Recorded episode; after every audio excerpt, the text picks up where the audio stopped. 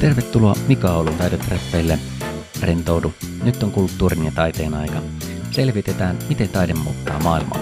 Kiitos kun olet mukana.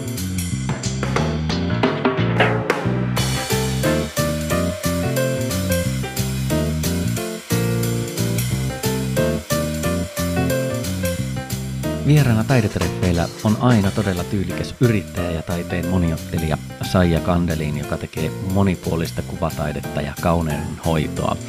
Lämpimästi tervetuloa. Kiitos paljon. Mitenkä sinä olet päätynyt työskentelemään kuvataiteen pariin?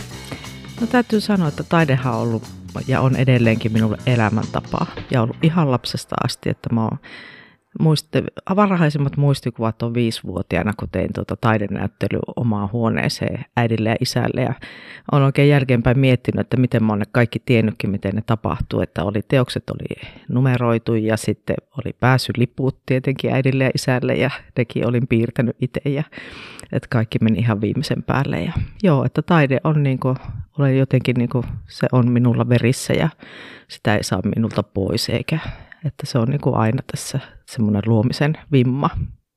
Aika huikea tota, niin, niin, muisto ja sitten, että aika vahvasti muistit vielä, että olet tehnyt tämmöisen taidenäyttelyn. Joo, joo, että sinne pieneen huoneeseen ja mietin siinä, että onkohan nyt tarpeeksi näitä teoksia. Ja, ja se, äiti ja isä oli ainoat vieraat, että oli, itse olin tosiaan kymmenen vuotta ainut lapsi, niin oli sitten tätä tämmöistä, piti vähän itse keksiä kaikkea hommaa. Kyllä. No miten, minkälaista taide- ja kulttuurikasvatusta sä sitten sait kotona, kun, ja vietiinkö sua näyttelyihin tai muuta? Että... No joo, että on, on ollut sillä, että äiti on myös tosi sillä luova, vaikka hän ei itse sitä halua myöntää eikä tunnustaa, mutta teki tosi paljon niin kuin just savitöitä ja käsitöitä hän tekee valtavasti, että on niin kuin semmoista kädellä tekemistä ja luomista, että semmoisessa ympäristössä on saanut elää. Että, mutta hirveästi ei olla sitten niin kuin näyttelyjä käyty, mutta teatterissa ollaan paljonkin käyty ja, ja tuota, varsinkin sitten näin aikuisena ja nyt kun äitikin on eläkkeellä, niin oikeastaan niin kuin, no melkein viikoittain käyvää jotakin nautiskelemassa jossakin päin maailmaa. Kyllä. Miten uskotko sitten, että tuo, nuo lapsuuden kokemukset siitä, että ollaan viety sinne teatteriin ja muuta on vaikuttanut sitten siihen sinun suhteeseen, taiteeseen ja kulttuuriin? Kyllä, ehdottomasti. Ja sitten äiti tietenkin huomasi, että minkälainen tyyppi, tyyppi hänelle on syntynyt, niin tuota, paljonkin sitten ruokki sitä minun luovuutta, että osti kaikkia askarteluvälineitä ja toi töistä vaikka sun minkälaisia pahveja ja systeemiä sanoi, että, että näistähän sä saa ja voit keksiä vaikka mitä. Ja niinhän mä keksinkin, että ihan valtavasti tein niin kuin itse kaikkia juttuja ja sama meno jatkuu tänäkin päivänä, että yleensä aina niin kuin mietin itse, että miten voisin, voisin sen itse toteuttaa jotenkin ja ja tälle, että tässä tullaan vähän siihen kierrätysteemaankin, mistä voidaan sitten myöhemminkin porista, mutta joo. Kyllä, joo. Minkälainen sitten sun polku oli sinne, niin kuin, kun aloit piirtämään silloin, mutta miten se siitä sitten muuttui ammatiksi? Ja... No joo, ammattia se ootti kyllä tovin, että siinä tuli kaikkea muuta, että, mutta tosiaan niin ihan pienestä asti niin on kaikenlaisia kursseja peruskoulunkin siinä ohessa, niin olin koko ajan jossain keramiikassa tai, ja le, kuvataideleirit ja kaikki, että koko ajan se on ollut siinä mukana, mutta aina niin harrastuksena, että sitten tietenkin yritin lukion jälkeen, että miten olisi sitten semmoinen vakavampi, mutta sitten vähän laittoi jarrua mummit ja muut, että eihän sillä elää. että jotakin tuota, sitten mieluummin niin kuin akateemista hommaa ja meninkin sitten tuonne tuota, yliopistoon hetkeksi. No sekään ei ollut oikein, oikein sitten kuitenkaan, että se on se käsillä tekeminen minulla niin vahvana. Niin tuota, menin sitten ammattikouluun, mikä oli varmastikin suuri pettymys silloin sitten suvulle ja näin, mutta sieltä sitten kauneudenhoitoa, parturikampaa ja meikkaa ja maskeeraa ja että lähi siihen suuntaan, että kuitenkin se sai niin pelata niillä väreillä ja oli luovuutta ja sitten on, pidä itseäni sosiaalisena ihmisenä, on kiva tehdä niin ihmisten kanssa töitä ja, ja mikä parasta niin kaunistaa heitä ja tälleen, niin tota, siitä tuli sitten ja kauneushommien lisäksi sitten innostuin siitä kirjoittamisesta, mitä pidän myös semmoisena luovana juttuna, että sitten sitten tuli tämä toimittajaura ja sitä sitten siihen yhdytin myös siihen kauneuden hoitoon, että yhden kauneudenhoidon tietokirjan on kirjoittanut semmoinen kuin puuteria ja papiljottaja. Että se on ollut tuolla toisen asteen koulu- tai oppilaitoksissa sitten tota, oppikirjana ja, ja tälle, että, että koko ajan se on ollut siellä se semmoinen niin värien käyttö ja luominen niin kuin kaiken tämän taustalla. Ja,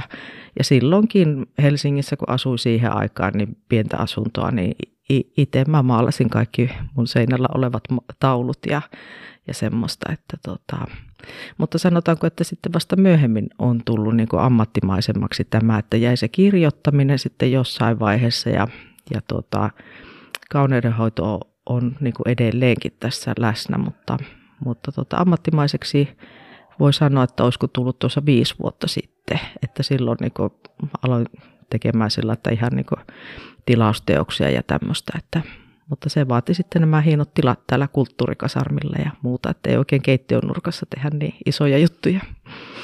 Kyllä, palataan tuohon kulttuurikasarmiinkin mm. vielä, mutta miten olet päätynyt Ouluun? Et ole oululainen kuitenkaan alun perin. Joo, on, on siis on syntynyt Oulussa, Aa. mutta tuota, muutin sitten tuossa 1997 mm, muutin muistaakseni Helsinkiin ja tuota, siellä sitten oli just tämä kirjoittaminen ja kansallisteatterissa oli monta vuotta maskeeraajana ja, ja kampaajana ja ne oli tosi tärkeitä, hienoja vuosia nekin ja tuota, tutustuin tosi mahtaviin tyyppeihin. Ja, mutta sitten tuota, ja Helsingissä tapasin mieheni, kenen kanssa nyt ollaan tässä yhtä pietty 23 vuotta. Ja tuota, sitten kun alettiin niitä lapsia suunnittelemaan, niin tuli tämä tukiverkosto vähän ajankohtaisemmaksi ja sitten muutettiin tänne minun lapsuusmaisemiin Ouluun takaisin ja täällä oikeastaan oltu vuodesta 2007 lähtöisin sitten. Kuitenkin jo toistakymmentä vuotta. Joo, joo, että lapsethan alkaa nyt tosiaan olleen tuommoisia parikymppisiä kaikki ne kolme, että tuota, sillä tässä on ehkä voinut sitten vielä enempi enempi sitten tehdä, tehdä näitä töitäkin, että ei tarvi äitiä niin aktiivisesti. Kyllä. Oletko miten heille sitten pyrkinyt saamaan tätä kulttuuria ja taidetta heidän elämään ja lapsuuteen?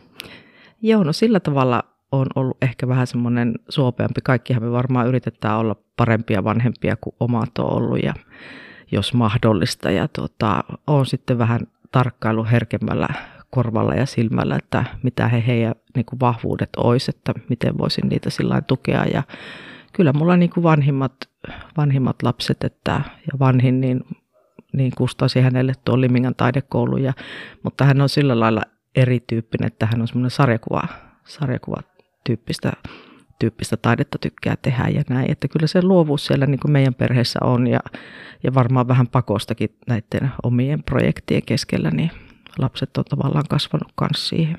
Kyllä. Uskotko, että se on sitten, se tulee tuo luovuus siitä, että kun sitä ruokitaan vai onko se jotain synnynnäistä? No varmasti kumpaakin, että kyllä mä väitän, että se täytyy olla jotenkin synnynnäistäkin semmoinen, että, että niin oppii katsomaan, mutta totta kai se vaatii sen ympäristönkin tietynlaisen, mutta niin kuin mun tota, maalauksen ja piirustuksen opettaja sanoi niin viisaasti, että silmät katsovat ja aivot näkevät. Että, mutta se vaatii sen oma ajan, että kyllähän me voidaan täällä niin käppäillä menemään ja katella kaikkea, mutta nähdäänkö me sitten mitään, niin se on vähän minusta itsestä kiinni sitten. Kyllä.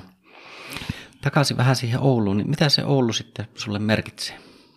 No Oulu on mun rakas synnyinkaupunki ja tota, kyllä mä oon sitä sitten kovasti yrittänyt tuoda niin sanotusti maailmankartalle, että ja aina se oli tavallaan siellä Helsingissäkin, kun asuin, niin se oli tavallaan semmoinen vahvuus. Ensin mä ajattelin, että mä oon vähän semmoinen ö, ulkopuolinen juntti, että ai niin, tuo sieltä Oulusta. Mutta sitten mä tajusin kääntää sen vähän semmoiseksi niin kuin vahvuudeksi ja semmoiseksi, että tällä mä niin erotun. Ja, ja tota, sitä mä oon niin yrittänyt sitten tuoda kaikessa, että aina kun mahdollista, niin yritän sitä toripoliisia tai jotakin työntää johonkin, että tulee varmasti selväksi, että mistä täällä on niin lähtösi. Että kyllä mä oon tosi ylpeä oululainen ja, ja tota, oli mahtava sitten, sitten, kun muutettiinkin Helsingistä tänne miehen ja lasten kanssa, niin kaverit oli sillä, että no sehän on se Oulu, se on semmoinen some heavy pääkaupunki. Mä että no se on muun muassa sitäkin, että joo, kyllä täällä on hyvä asua ja elää. Kyllä.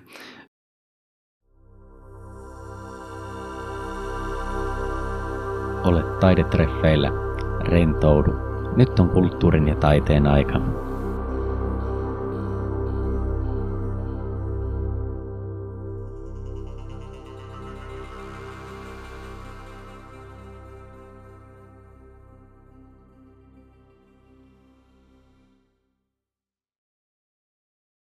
Minkälaiseksi koet Oulun kulttuuri- ja taidekentän?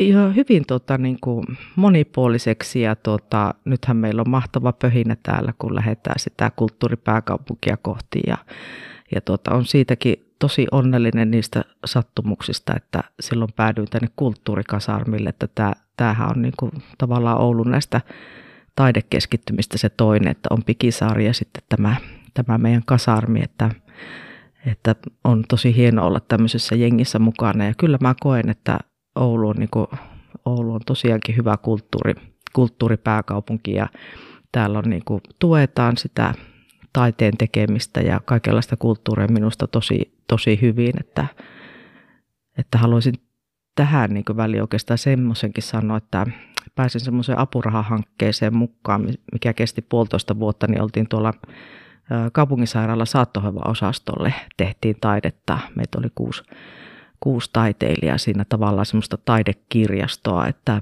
sieltä voi sitten jokainen sinne omaan huoneeseen ottaa semmoisen puhuttelevamman teoksen ja sitäkin niin kuin Oulun kaupunki tosi, tosi tota, avokätisesti tuki niin tämmöistä hanketta, mikä, mistä on minun mielestä vähän liiankin vähän puhuttu, että kun aina sanotaan, että ei niin mihinkään saa tämmöiseen niin kuin rahoja, niin, niin kuin kuoleville ihmisille haluttiin tuoda niin kuin tämmöisiä taideelämyksiä, niin minusta se on ihan mieletön juttu, että tuota, tämmöiseenkin lähdetään. Ja joka vuosihan, ja tänäkin vuonna saatiin, saatiin koko vuodeksi täällä suuri osa sai työhuoneeseen tukea ja näin, että kyllä, kyllä Oulun kaupunki niin on tosi suopea meille taiteilijoille. Kyllä. Ja isoja vaikutuksia pystyy olemaan tuolla.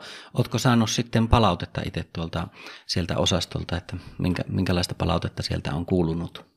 Joo, on, on tuota, viimeksi viime viikolla, että ainahan se on, kun se on sillä tavalla vähän tota, raskas paikka, niin aina kun mä kuulen, että joku tulee sanomaan, että oi me nähtiin sun taulu ja siellä niin tulee itselle vähän semmoinen suru, että voi ei, että sä oot joutunut siellä käymään, että että onko tuota mikä tilanne, mutta sit, sitten yleensä kaikki on sillä, että, että ihan mahtavaa, että teillä on tämmöinen ollut, että ne oli niin hienoja ne teokset ja kaikki, että joo, pelkästään hyvää, mutta siis aina se tilanne, kun mä kuulen, että joku on ne nähnyt, niin mä tiedän, että nyt on niin kuin varmaan surua lähellä.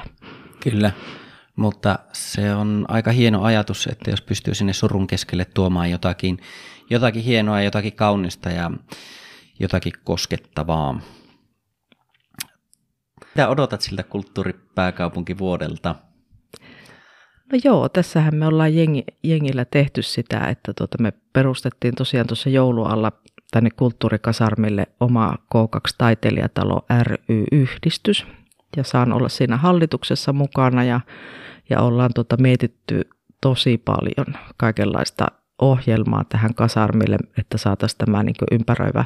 Meillähän on tässä tosi niin kehittyvä ja kasvavaa asuinympäristö tässä, tässä tota, tuo uusi hiukkavaara ja jääkärin kangasta, mitä kaikkea koko ajan rakennetaan. Että saataisiin vähän niin kuin kaikki tähän samaan kulttuuripöhinään mukaan ja kaikenlaisia taidetapahtumia ollaan tähän tuota nyt suunniteltu, että oltaisiin sitten tosiaankin voitaisiin olla aivan ylpeänä se kulttuuripääkaupunki, koska mehän ollaan vähän suurennuslasi alla sitten tässä, niin kuin, että, että no oliko mitään järkeä ja mitä siellä on tarjolla, niin tota, me, meidän porukka ainakin voi, voin sanoa ihan käsi sydämellä, että tehdään kovasti töitä sen eteen, että, että lunastettaisiin tuo hieno titteli. Kyllä. Tota, mainitsit tämän kulttuurikasarmin, niin mikä, mikä tämä on, tämä paikka? Sullakin on täällä työtilat, sulla on täällä tämä kauneudenhoitotila ja sitten sä täällä maalaat ja minkälainen paikka tämä on? Tämä on semmoinen oikein kulttuurikeskittymä, eli tuota, kulttuurikasarmi, täällä on oikeastaan lähes pelkästään kulttuurin tekijöitä, että tämä on tämmöinen entinen kasarmialue ja, ja tuota, niin kuin minunkin työtilat, niin siinä on ollut kymmenen varusmiestä, että se on semmoinen reilu 54 tilaa ja siellä on ne vanhat pinkkakaapit ja siellä on mahtavia tekstejä sytkärillä ja millä lie poltettu sinne sisälle ja en aio niille mitään tehdä. Ne on tosi kivoja, kun ne on siellä. Ja, ja tota, mutta tämä koko aluehan on, että onko tässä nyt, montako rakennusta tässä nyt on kaiken kaikkiaan, onko näitä kuusi. Niin tota, tässä on niin pari on pyhitetty kokonaan tälle taiteen tekemiselle, niin kuin tämä, tämä meidän K2-taiteilijatalo, niin täällä on tota, kuvataiteilijoita pääosin, sitten on jonkun verran valokuvaajia. Ja tuota, sitten tuo viereinen rakennus on myös taiteilijatalo, mutta sitten siellä on myös tämmöisiä huonekalujen entisöintejä ja kaikkea tämmöistä, että sillä tavalla se poikkeaa tästä meidän talosta, kun meidän talo on niin alun perin ajateltu, että on semmoisen hiljaisen työn talo, niin tuota, tuossa toisessa voi sitten vähän enempi kuulua, kuulua naputuksia, mutta samanlainen luomisen vimma se on sielläkin. Ja tuota, sittenhän meillä on tuolla tontin toisella laidalla on muusikoille kaksi rakennusta, että siellä on minun mielestä, onko niitä toista sataa muusikkoa siellä ja jonot on kovat, että tämän, tälle, tämmöiselle keskittymälle on ollut tilausta. Ja tuota, tänne tosiaan kaikkiin tiloihin on koko ajan jonotetaan, että näistä kannattaa pitää sillä kyllä kiinni, että itsekin tulin tänne aluksi semmoiseen pienempään tuota, atelietillaan ja, ja tuota, vaali sitäkin ja sehän oli ihan semmoinen paratiisi, mutta sitten tuli tosiaan tämä korona-aika tänne, että mulla on ollut sitten kauneudenhoidolle aina tuota, tuossa Oulun, Oulun ydinkeskustassa on ollut sitten kivijalkaliike salonki, että on sitten sieltä, sieltä liikkunut tänne tuota, maalaamaan ja näin. Ja tuota, korona-aika sitten sai aikaan sen, että kauneudenhoito vähän, vähän pysähtyi ja se oli kaikin puolin semmoista kummallista ja outoa aikaa. Ja kaikkihan me varmaan mietittiin, että päättyykö tämä koskaan ja mihin tämä päättyy ja tämmöistä, mutta kauneudenhoitoalalla niin tota, ei tosiaan ei mennyt meikkejä juurikaan, kaikki piti maskeja ja juhlia peruttiin ja häitä ja kaikkia tämmöisiä. Ja tota, alkoi olla aika, aika nihkeä, että se toimeentulo siellä, siellä tota liikkeessä. Ja sitten, sitten mietin sitä, että voisiko näitä jotenkin yhdistää, koska taide taas meni sillä minun kohdalla, onneksi mulla oli nämä kaksi asiaa, niin taide meni tosi hyvin, että kaikki tilas hirveästi teoksia kotiin, koska kaikki siirtyi kotiin tekemään töitä ja halusi sinne jotakin kaunista ja semmoista henkilökohtaista ja persoonallista, niin tilausteoksia tuli ennätysmäärä, että, että niitä sitten rupesin tekemään, tekemään ihan tosissaan. Ja, ja tota, sattuman kauppa, niin kuin yleensä asioilla on tapana järjestöä, niin täältä vapautui sitten tuommoiset isommat yli 50 neliön tilat, niin sitten vähän siinä mullakin, kun on noita vakioasiakkaita ollut se yli 10 vuotta, niin vähän tiedusteli, että miltä se tuntuisi niin tulla tänne. Että tämä on tietenkin hiljaisen työn talo, täällä on rauhallista ja muuta. Ja kaikki oli sillä, että no miksi ei. Ja tota, niinhän mä sitten remontoin tuon, että tein siitä semmoisen kaksi osaa se, että toinen puoli on salonkina edelleen ja toinen puoli on sitten atelietila, missä pystyn maalaamaan ja tekemään näitä taidejuttuja. Ja nyt on siinä ollut kol- kolmisen vuotta, kun mä oon siinä ollut ja se on toiminut oikein hyvin, että aina jos ei ole asiakkaita, niin mä voin tehdä sinne luonnoksia tai mitä vaan. Ja koska aika, koen, että aika on niin minun tärkein asia, niin tota, haluan se hyödyntää mahdollisimman hyvin, ettei noihin siirtymiin sitten sitä turhaa. Kyllä. Sehän, sehän on ollut hienoa sitten, että täältä on löytynyt paikka myöskin kaudeiden hoidolle. Miten tota, mainitsit sitten siitä, että on niinku tämmöinen tai on tämä yhteisö ja sitten on yhdistyskin. Onko se yhdistys niin kuin koko tälle kulttuurikasarmille vai jollekin osalle vai? No se on oikeastaan se yhdistys on niin kuin K2 Taiteilijatalo ry, että se on, koskee meitä taiteilijoita lähinnä tässä, mutta tota, siihen totta kai saa, siinä on niinkin merkittävä vuosimaksu kuin 10 euroa, että mielellään tota, saa, saa tulla mukaan, kuka vaan niin kokee tämän, tämän tota lähelle. Että, ja pyritään siis ihan, niin en oikein osaa sitä rajata, totta kai tähän saa kuka vaan niin osallistua ja muuta, mutta, mutta ollaan vielä niin alussa tässä, että ei olla oikeastaan niitä tarkoitus olisi kaikenlaisia etuisuuksiakin, että mitä sillä jäsenyydellä saisi muita. Että nythän se jäsenyys esimerkiksi mahdollisti sen, että sai tuon viime viikon, viikonlopun näihin avoimiin ovi osallistua, niin se vaati sen jäsenyyden. Niin. Ja sehän oli ihan siis menestys viime viikonloppu, että tosi kiitollisia oltiin siitä kaikesta huomiosta, että täällä kävi paikallislehdet ja Kaleva teki iso jutun ja tämmöistä. Ja tota, ennätys, ennätyskävijämäärät oli niin kuin molempina päivinä lauantaina ja sunnuntaina. Mikä tapahtuma tämä oli? Avoimet ovet, että K2-taiteilijatalo Avoimet ovet, Open Studios, että se vaihettiin se nimi, se oli aika, aikaisemmin tuota, edelliset kuusi vuotta, se oli tämä K2 Unplugged, mutta nyt se on sitten avoimet ovet, koska huomattiin, että kaikki puhuu, että milloin teillä on ne avoimet ovet, niin ajateltiin, että no miksi meidän täytyy tuommoinen vähän vaikea vieraskielinen sana unplugged, että jätetäänkö se nyt historiaa ja ollaan sitten avoimissa ovissa. Joo. Kyllä. Ja paljon kävi väkeä.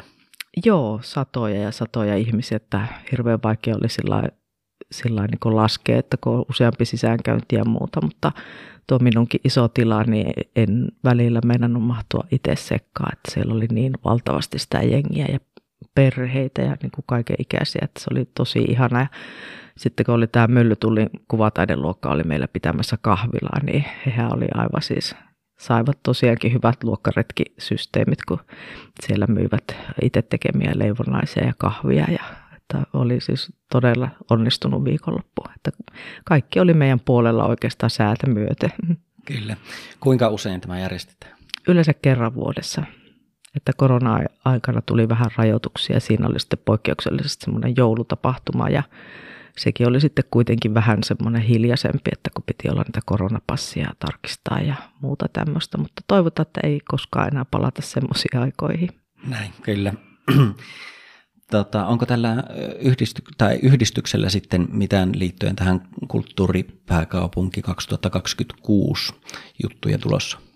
Joo, kyllä nimenomaan sen tota, puitteissa ollaan kovastikin mietitty, että ja oikeastaan koko yhdistyskin sai sitten vähän vauhtia alle, kun tämä lähestyy tämä vuosi 2026, että, että meillä on helpompi sitten niin yhdistyksenä hakea kaikenlaisia tota, tukia ja muita ja ideoja sitten tämmöisenä niin kuin, tavallaan järjestäytyneenä joukkona, että kuin että tässä olisi se 43 kuvataiteilijaa, jokainen sieltä yksin yrittäisi jotakin siivua saada, niin tämä toimii tälleen kaikista parhaiten. Ja, ja muutenkin tämä kulttuurikasarmin toiminta, että meillä oli täällä se Hiukkafest ensimmäistä kertaa viime kesänä ja nyt ollaan sitten ajateltu, että voitaisiin niin taiteilijoinakin jotenkin sitten tehdä yhteistyötä heidän kanssa ja, ja tuota, kyllä se tästä niin lähtee, että vähän semmoista niin järjestäytymistä ja yhdistymistä niin kuin kaikin puolin tässä niin kuin eri kulttuurialan tekijöiden kanssa, että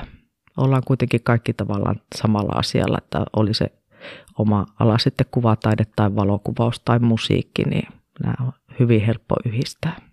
Kyllä. Mitä sitten, mitä tämä tämmöinen yhteisö niin kuin merkitsee ja mitä, mitä sillä, minkälaisia vaikutuksia tällä on tekijöihin? No se merkittää semmoista, että on niin kuin, tota, me saadaan siinä on semmoinen vuorovaikutteisuus koko ajan, että, että taiteen tekeminenhän voi olla hyvinkin yksinäistä, että aika erakkorapunasta ja joskus tuolla maalailee ja sillä niin on, on tosi kiva, että on se semmoinen tuki ja samahenkisyys ja samahenkiset ihmiset siinä ympärillä, niin, niin se, on tota, se on ihan tosi mukava juttu, että on, on siis monet kerrat miettinyt, että minkälaista olisi olla ihan yksin jossain, niin se olisi niin paljon vähemmän kuin se, että kun sä oot täällä näiden ihmisten kesken ja, ja tota, minun mielestä täällä on hirveän hyvä yhteishenki ja kaikki tulee varmasti kuulluksi ja ymmärretyksi ja, ja tota, joo, kyllä tämä on niinku tärkeä joukko. Ruokkiiko tämä paikka luovuutta? Joo, kyllä koen näin, että tämä, tämä koko niin kuin ympäristö, että toistaiseksihan meillä on tässä tosi ihanaa metsää ympärillä ja, ja itsekin tykkään mennä kesällä aina sitten tuonne ulos maalaamaan, maalaamaan tuonne linnunlaulun keskelle ja semmoista. Toki siihen on kaavailtu nyt sitä rakennustakin, mutta tota, toistaiseksi näin. Ja sitten kun nämä on tämmöiset vanhat, vanhat tosiaan kasarmialueen rakennukset, niin nämä ei ole ihan kovin steriilit ja priimaa, että se on oikeastaan vaan etu minun mielestä tämmöisessä luomisessa, että ei tarvi ihan joka maalipisaraa miettiä, jos se johonkin lennähtää, että että miten sen sieltä pois saa, että semmoista niin kuin rentoa ja poheemia meininkiä, että mitä tämä, mun mielestä tämä lifestyle niin kuin yleensä edustaakin, niin tämä on niin kuin täydelliset puitteet semmoiselle, että siitä on myös muuten eri, erityisen kiitollinen, että tämä vaihtui tämä omistaja tässä jokunen vuosi sitten. Ja tota,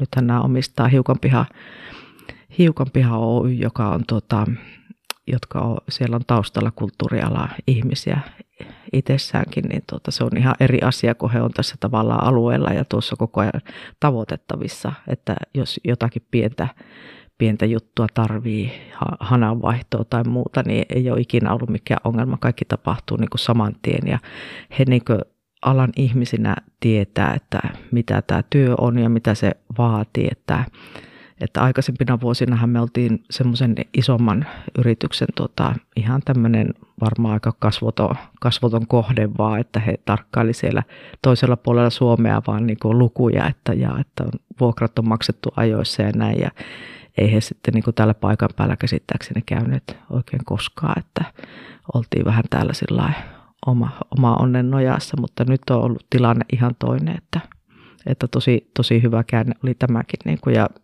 varmaan ihan pelastus tälle alueelle, että ollaan nyt tässä. Kyllä. Mihin suuntaan haluat, että tätä aluetta sitten kehitetään ja minkälaisena sinä näet tämän alueen sitten tulevaisuuden ja yhteisön?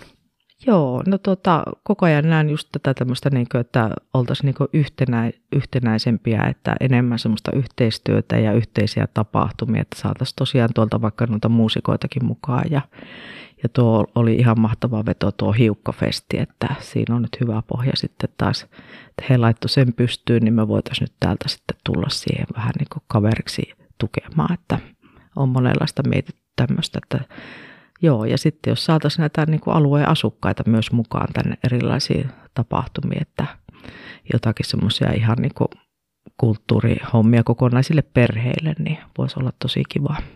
Kyllä. Miten tänne muuten pääsee käymään sitten? Pääseekö tänne käymään muuten kuin vain silloin avoimina ovina vai? No kyllä tälle periaatteessa niin saa tulla ihan, että taiteilijat varmaan on ihan, ihan tykkää, mutta tietenkin toivoo yhteydenottoa ennen sitä, että muuten täällä on kyllä ovet lukossa, että ei sillä tavalla, sillä tavalla tänne ei pääse niin ulkopuoliset niin kattelemaan, mutta, mutta ei muuta kuin ottaa yhteyttä vaan aina taiteilijoihin, niin tota, mielellähän kaikki esittelee varsinkin omaa taidetta. Ja meillä on täällä käytävät täynnä niin kuin tauluja ja muita teoksia, että, että onhan tämä niin kuin ihan näkemisen arvoinen, arvoinen tota kohde ja yritetään pitää tämä semmoisena. Että, ja tännehän on sillä lailla, kyllä tänne julkisetkin tulee, että 800 metriä ollaan laskettu, on tuohon lähimpään pysäkkiin, että ihan ihan tota voi pussillakin tuohon tulla ja tota, parkkialueet on erittäin laajat, että tuossa on kokonainen paratikenttä, mihin, mihin tota, laittaa autoa, että ja olen sanonut kaikille asiakkaillekin, että jos nyt sakot tulee, niin minä maksan, että se on ihan, ihan tota mahdoton ajatuskin, että tänne saa tosiaan ihan rennosti, että mahtuu isompi porukka ja sehän nyt nähtiin viikonloppuna, että tuossa oli tosiaan satoja autoja pihalla ja hyvin mahuttiin. Ja sitten jos ajattelee, että äh, haluaisi tänne tulla vaikka jonakin ryhmänä tai tämmöisenä näin, niin sekin onnistus, jos ottaa vaikka yhteyttä vaikka sinuun tai minuun tai johonkin täällä olevaan taiteilijaan, niin varmaan onnistus semmoinenkin. Joo, ilman muuta. Ja sittenhän voitaisiin tietenkin sillä, että hälytettäisiin siitä sitten vaikka muutamakin paikalle ja tota, tehtäisiin sitä. Mulla on käynyt itsellä tuossa kanssa ihan niin kuin yritykset koulun virkistyspäivää, on ehkä käynyt tuossa vieressä tota, siinä on se tanko taivas, vaikka jotakin, jotakin liikunnallista hommaa. Sitten on käynyt vähän tämmöistä kulttuuripuolta tuossa minun tiloissa sitten on kertonut taiteen tekemisestä ja muusta ja ollut tosi kivoja tämmöisiä juttuja. Sitten mulla on käynyt ihan semmoisia yksittäisiä henkilöitä vähän niin kuin terapiamielessä, ovat ehkä miettineet alanvaihtoa tai tämmöistä, niin on heidän niin terapeutti saattanut mulle soittaa, että voisiko he tulla asiakkaan kanssa käymään. Ja näitä on ollut muutama ja ne on ollut semmoisia itsellekin tosi tärkeitä ja voimauttavia, että jos mä sain jollekin jonkun niin kuin ajatuksen, että oli se vaikka semmoinen, että ei, ei nyt ainakaan tuota tai tuota, että tuonne ehdottomasti, niin kaikki on tärkeitä juttuja, että kyllä, että yhteydenottoa vaan, että me ollaan kuitenkin sillä vähän tosiaan niin kuin sanoin, tämmöisenä erakkorapuina täällä vähän niin kuin kaupungin laidalla, että se vaatii vähän sen yhteydenoton ensin. Kyllä. Ja sitten kun ajattelee, että tästähän tulee koko päivän kohde melkein, kun täällähän on paljon kaikkea, että on kuvataidetta ja on kauneudenhoitoa ja on tankotanssia ja on musiikkia. Ja... Joo, nimenomaan, että siitä vaan räätälöi, että kaikille isoille yrityksillekin niin tota, ei tarvitse sitten muualle henkilökuntaa liikutella, että täällä vaan. Ja tosiaan tämä meidänkin taiteilijatalon alakerrassa on sitten tuo K2, K2-tanssitila, mikä tuota, missä on sitten joogaa ja tämmöistä mahdollisuus, että sinnehän kans ryhmiä voi ihan noin niin kuin varata ja, ja Tanko Taivas on tosiaan toisessa rakennuksessa. Sitten siinä on voimala, voimalan tuota kuntosali kanssa tuli tuossa mm, vuosi sitten he vietti tuossa yksivuotissynttäreitä, että että täällä on tämmöiset liikunnallisetkin jutut. Me jossain vaiheessa just tuossa taiteilijoiden kanssa, että me ollaan tämmöisiä oikein fitness-taiteilijoita täällä, että meillä on niin monenlaista liikuntaa tässä tarjolla. Ja sittenhän tässä on upeat niin hiihtomaastot talvella niin tehdään, että mikä on tietysti ihan oikeasti tärkeä juttu, niin pitää tämä fysiikkakin kunnossa, eikä vaan täällä niin istuskella ja haaveilla. Kyllä. Vielä vähän tuosta äh, sitä Oulu 2026 vuodesta, niin, niin minkälaisia juttuja, miten uskot, että se sitten Oulua muuttaa ja että tuoko se jotakin pysyvää Oululle? No kyllä mä näin haluaisin ajatella, että, että niin paljon kuin kritiikkiä sekin on saanut, niin on ainakin kuullut tässä niin kuin aikaisempina vuosina, mitä on ollut näitä kulttuuripääkaupunkeja, niin siitä on ollut pelkästään hyviä juttuja. Ja on tullut niin kuin sitä rahaa kaupungille, vaikka jotkut näkee sen pelkänä menetyksenä ja ettei siinä ole mitään järkeä. Että, mutta tota, näkisin, että tänne varmaankin tulee tota, meillekin, meidänkin tapauksessa ihan pysyviä, pysyviä tota, kulttuurihommia ja, ja kaikin puolin niin kuin haluaisin uskoa, että virkistää ja piristää ja hyödyttää tätä koko meidän kaupunkia ja kaikkia näitä ihmisiä. Kyllä. Tilaa kanavan ilmoitukset, jotta tiedät, kun uusi jakso ilmestyy.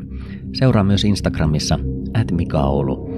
Rentoudu, nyt on kulttuurin ja taiteen aika. Vielä vähän tuosta äh, sitä Oulu 2026 vuodesta, niin, niin minkälaisia juttuja, miten uskot, että se sitten Oulua muuttaa ja että tuoko se jotakin pysyvää Oululle? No kyllä mä näin haluaisin ajatella, että, että niin paljon kuin kritiikkiä sekin on saanut, niin on ainakin kuullut tässä niin kuin aikaisempina vuosina, mitä on ollut näitä kulttuuripääkaupunkeja, niin siitä on ollut pelkästään hyviä juttuja. Ja on tullut niin kuin sitä rahaa kaupungille, vaikka jotkut näkee sen pelkänä menetyksenä ja ettei siinä ole mitään järkeä. Että, mutta tota, näkisin, että tänne varmaankin tulee tota, meillekin, meidänkin tapauksessa ihan pysyviä, pysyviä tota, kulttuurihommia ja, ja kaikin puolin niin kuin haluaisin uskoa, että virkistää ja piristää ja hyödyttää tätä koko meidän kaupunkia ja kaikkia näitä ihmisiä. Kyllä. Ja sitten vähän koulutuksesta ja oppimisesta. Olet ahkera oppimaan uutta. Minkälainen sun opintopolku on ollut ja mitä kaikkea sä oot opiskellut? Joo, mullahan on useampi ammattitutkinto ja tota, koko ajan niin kuin kouluta sitten siinä sisälläkin, että oli se sitten kauneudenhoitoa tai muuta, niin tykkään käydä kaikkia kursseja ja, ja tota, niin kuin semmoista lisäoppia tavallaan pysyä niin kuin ajassa kiinni.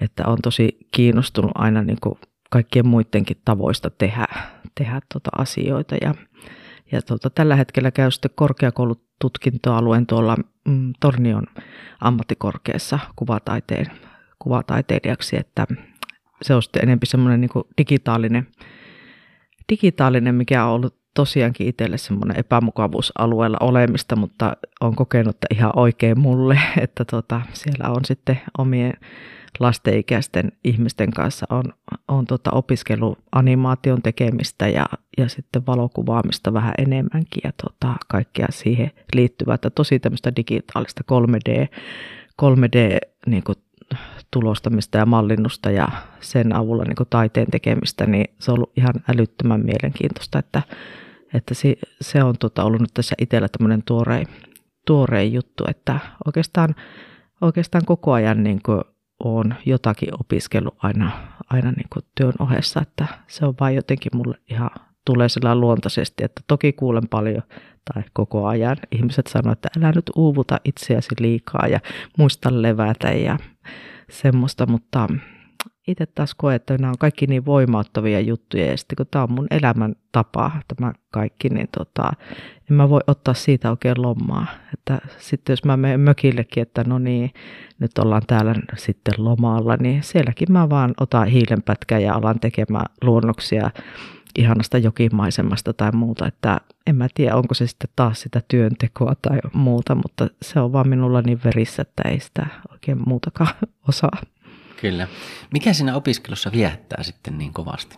No se on se uuden oppiminen, että se oli nimenomaan niin tuo, tuossakin se 3D, se tuntui ihan kauhealta, kun mä siellä pimeässä luokassa niiden kaikkien, kaikkien tota, asteikkojen keskellä ihmettelin, mutta eihän, että mä en tajua tästä yhtään mitään. Sitten, sitten opettaja istui siihen viereen, että ruvetaanpa katsomaan. Ja tuota, siis se oli ihan mahtava fiilis seuraavana päivänä, kun mä taas menin sinne tornioon ja siihen pimeään luokkaan. Ja yhtäkkiä ne, ne puhukin mulle ne kaikki mittarit ja mä tajusin, mikä, mikä, mikä merkitys niillä on. Ja se on vaan niin huikea fiilis, että hei, mä alan tajuamaan tämänkin jutun. Ja taas mä vähän olin niin kuin niin kuin koin, että olin taas niin kuin kehittänyt itseäni oikeaan suuntaan ja muuta. Että mä vaan tykkään, tykkään niin kuin kehittyä kaikilla aloilla.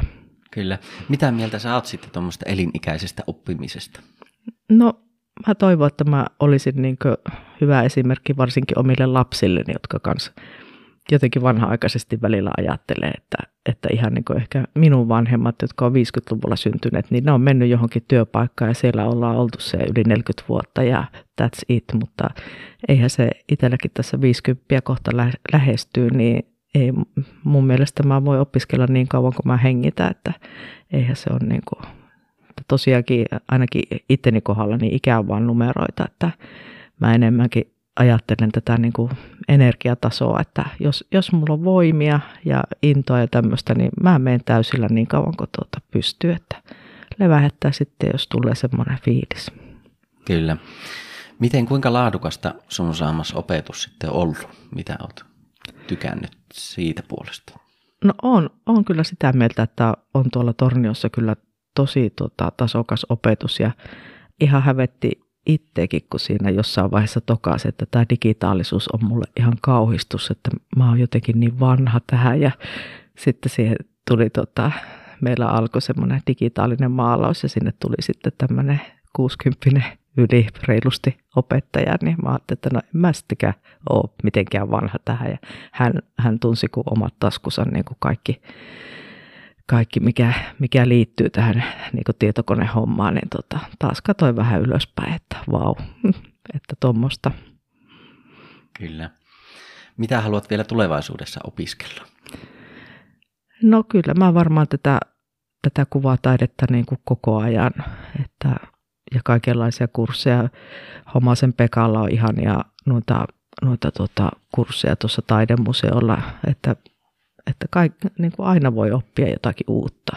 Että, että en mä niin kuin näe yhtään semmoista niin kuin hetkeä, että mä jotenkin kokisin, että no niin, nyt mä tässä vaan niin kuin, nyt jalostan itsekseni näitä kaikkea oppimaan, vaan kyllä aina voi lähteä johonkin. Ja tota, kesät varsinkin on täynnä kaikkia mahtavia taide, taidejuttuja, että Oulussa ja lähiympäristössä, että kyllä pyrii aina lähtemään, jos vaan niin kuin aikaa on, niin, niin oppimaan. Oli se tekniikka mikä hyvänsä, että mä en ole mitenkään tota, sitoutunut sitoutunut pelkkiin akvarelleihin tai akryylimaalauksiin, että mä voin, mulla on yleensä aina se visio itsellä tietynlainen ja sitten mä vaan mietin, että millä tekniikalla mä pääsen mahdollisimman lähelle sitä, että onko se sitten öljyt vai onko se ehkä mosaikkia tai lasitöitä tai mitä vaan, niin tota, mutta visio eellä aina mennään.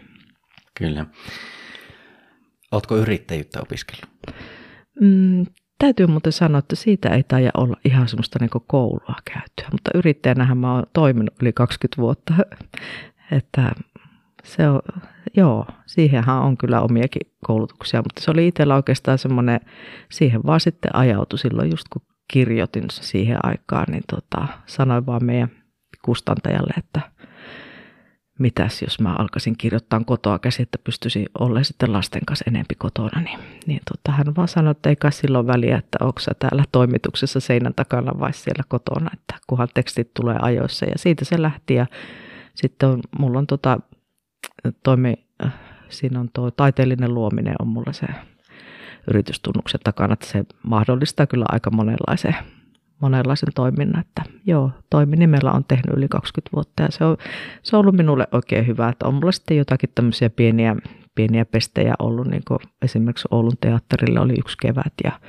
että saa ihan palkkaa ja semmoista. Ja, ja toki ei se, ei se aina, niin kuin, kyllä se joskus, joskus on ihan kateellisena katsellut vaikka miehen niin kuin näitä lomarahoja tai yleensäkin palkallisia lomia, että olisikaan se melkoista, mutta, mutta sitten toisaalta niin tämä vapaus, minkä tämä yrittäjyys mahdollistaa, niin tota, kyllä mä voin sen eteen vähän kärsiäkin.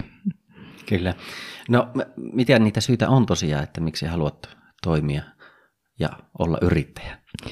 Joo, no se vapaus on ehdottomasti niin tärkein ja että saa itse tehdä nuo aikataulut, aikataulut ja ja tota, joo, ja sitten voit niinku tehdä oikeastaan kaikenlaista työtä, että kun mullakin niin vaihtelee, että välillä mä oon jossain kuvauskeikalla ja välillä mä teen tuossa tilaustyötä maalaa ja muuta, että mä voin tehdä niin monenlaista sen, sen niinku yrittäjyyden niinku alla. Ja sitten opiskelu, että nythän mä saan sitten sitä yrittäjän koulutustukea tuohon, kun mä käyn tuota korkeakoulututkintoa ja että sekin on tosi mahtava juttu ja tota, kaikin puolin tässä tullaan vähän siihenkin, että only in Finland, että täällä on niin kuin koulutuskin on melkein aina ilmasta ja tämmöistä, että kunhan se muun ympäristö siitä saa kuntoa, että tulee toimeen, mutta Suomessa on mahdollistettu niin monia juttuja, että myös niin taiteen tekijöille, että niistä vaan pitää tota, lähteä mukaan. Kyllä. Minkälaista sitten on olla yksi yrittäjänä naisena Suomessa?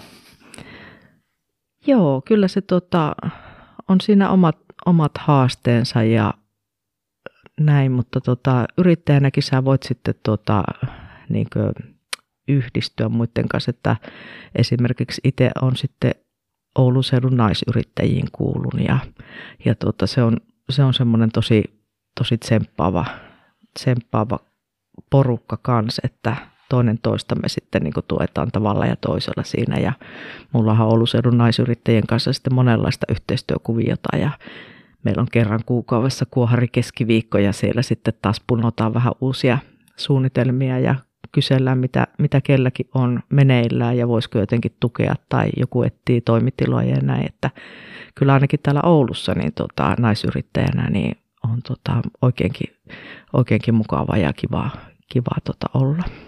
Kyllä. Ja tuommoista taas yhteisöön tullaan, niin tuolta saa varmasti paljon voimaa sitten. Joo, että vaikka tässä kuin on, on niin yksi yrittäjänä näin, niin tota, sitten, sitten sen kaipaa sen poruka siihen ympärille, että, että on ainakin itse saanut valtavasti siitä ja on toivottavasti muillekin antanut, kun itse on vähän kantapään kautta oppinut moniakin juttuja, että olisi kannattanut ehkä siihenkin ottaa joku ja tämmöistä näin, niin tota, Joo, mutta sekin on semmoista eli-ikäistä oppimista. Mm. Kyllä. Sitten mainitsit, että oli tosiaan naisyrittäjille tämmöinen tilaisuus tehty. Onko naisyrittäjyys jollakin lailla erilaista sitten kuin, niin kuin miesyrittäjyys tai miksi tarvii olla naisille oma sitten tämmöinen? Joo, hirveän hyvä kysymys. Että tietenkin se varmaan on vähän, että tuota, edelleenkin se meidän, meidän euro on vähän vähemmän tai näin, että se on itse asiassa, tutkin tätä, se on 83 senttiä naisyrittäjän euro. Aivan, niin tota, ehkä sekin on yksi painava syy, miksi me kannattaa vähän niin yhdistyä ja tällä tavalla näin. Että, ja sitten monesti meidän alat on vähän semmoisia niin enemmän naisten suosimia, että kun on tätä kauneudenhoitoa ja sitten puutarhajuttuja ja, ja tota ompelua ja tämmöisiä tekstiilijuttuja, niin tota, ne sitten tukee ehkä paremmin toisia, että Tämä on tietenkin väärin tälleen jaotella, mutta ei nyt tule yhtään raksafirmaa mieleen, mikä olisi tässä meidän porukassa esimerkiksi, tai se, mitä pidetään miehisenä alana mm. ja syystäkin. Kyllä. Tuo oli jännä sitten, kun luin tuosta, että Tilastokeskuksen selvityksen mukaan yrittäjänä toimivat naiset on tutkitusti yleisemmin innostuneita töistään ja tyytyväisempiä siihen kuin miehet. Ja tutkimuksessa todettiin myös, että yli puolet yrittäjänaista oli nykyisen työhönsä erittäin tyytyväisiä, kun palkansaajanaista vain kolmannes koki samoin. Mistä sä luulet, että tämmöistä asiat johtuu? Tosi mielenkiintoista. On, mm. Onpa ja tietenkin tuota, itseä kannustava oli tämäkin tulos. Joo, Joo ikävä kuulla, että palkasaajissa on niin noin paljon tyytymättömyyttä totta kai. Että olis, olisiko se just sitten tämä, että niin itselläkin, että mä pyrin aina niin pitämään kaiken hanskassa, tämä on semmoinen yksi elämänhallinta juttu, että, että mä tiedän, tiedän tota, miksi mä teen töitä ja kelle mä teen ja näin, että, että, mutta mun mielestä tuokin voisi olla vähän semmoinen persona juttu, että eihän kaikki halua niin itse keksiä, keksiä ja tota, on itselläkin semmoisia tilanteita joskus, että olisi kiva, niin yleensä jos mä lähden reissuunkin, niin mä tykkään ottaa semmoisen paketin, missä on oppaat ja muut, että mä saan kerrankin olla semmoinen, jolle sanotaan, että hei, huomenna meillä on tämmöinen ohjelma ja laitetaan aikataulu eteen, että, että kun niin kuin mun muu elämä on aina sitä, että mä itse päätän kaikesta, niin, niin tota, joo, mutta surullista, jos on niin palkasaajissa naisissa noin paljon tyytymättömyyttä, että en tiedä, mistä se oikeasti kertoo, että onko se huonoa johtamista vai, vai tuota, mikä siinä on niin taustalla. Mutta yrittäjänä niin tosiaan se on varmaan se tyytyväisyys siihen, että yleensähän me kaikki tehdään tätä omaa intohimoa ja halutaan siinä kehittyä. Että mä luulen, että varmaan se suurin mörkö meillä, meillä kaikilla naisyrittäjillä on ehkä se niin taloudellinen puoli, että, että se nyt varmasti sitten siinä rullaa koko ajan taustalla, kun meillä on niin paljon kaikkea niin kuin, semmoisia huolehdittavia niin kuin maksujakin, mitä ei sitten palkansaajana tarvi ehkä itse niin, että ne on sieltä jo, jo jotkut ulos, ns. ulosmitanneet, että ei tarvitse sillä miettiä. Että, mutta näinhän sitä yrittäjänä joutuu sitten kaikki sisäostot ja muut niin kuin miettimään, että mikä on kannattavaa ja muuta. Että itsekin teen niin paljon yhteistyötä sitten paikallisten yrittäjien kanssa ja yritän aina niin kuin suosia oululaisia yrityksiä, että tein mä sitten mun niin kuin taide, taiteesta, että painatinko mä niistä paitoja tai kasseja, niin tota, on siinä suosinut esimerkiksi pop-mainosta, joka on myös perheyritys ja he saa tehdä kaikki nämä mun tekstiilituotteet ja monisto on myös perhe, oululainen perheyritys, he saa sitten painaa nuo mun taidejulisteet ja kaikki taidekortit ja semmoiset, että, että pyrin kaikessa huomioimaan, että on niin paikallista, että en, en missään nimessä tilaa, tilaa tuolta Aasiasta näitä juttuja. Ja koruyhteistyöt on myös, että mitä on tehnyt, tehnyt näitä tota, koruja sitten, niin ne on myös ihan tämmöisiä oululaisia, oululaisia tota, yksityisyrittäjiä, kenen kanssa on niitä tehnyt. Mutta näissäkin kaikissa niin aina mä joudun miettimään, että jos mä painatan vaikka N-määrän taide, tota, taidekasseja, että saanko mä niitä myytyä eteenpäin vai jääkö ne mulle tavallaan niin miinusmerkkiseksi, että, että sehän olisi ihana, että olisi niin koko ajan semmoinen valtava pääoma tuossa olemassa, että, että kokeillaan vaan onnistuuko, vaan täytyy vähän niin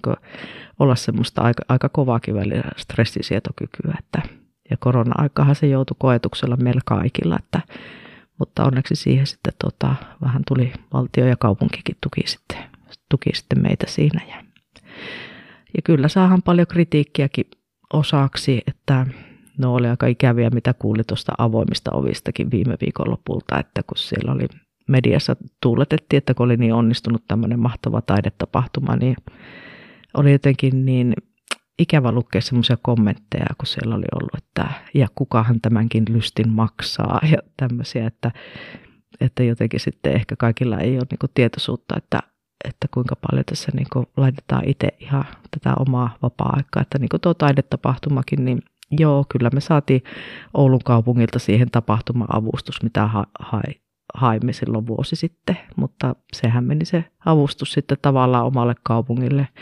Kalevalle mainostuksiin ja, ja sitten just tuonne painotaloon, paikalliseen painotaloon ja muuhun, että me saatiin tätä tietoa tästä tapahtumasta, että eihän me siitä itse saatu, että ihan omakustanteisesti täällä sitten kuitenkin ja kaikki teokset tänne tehty ja seisottiin ja kerrottiin kaikesta, että semmoinen vähän tuntuu pahalta sitten, että kun ihmistä aina oikein tiedä, että miten paljon niin kuin tässä ollaan niin kuin ihan näin, että ei, ei me heidän, niin kuin, heidän pussilla ole käyty, vaikka me täällä ollaankin.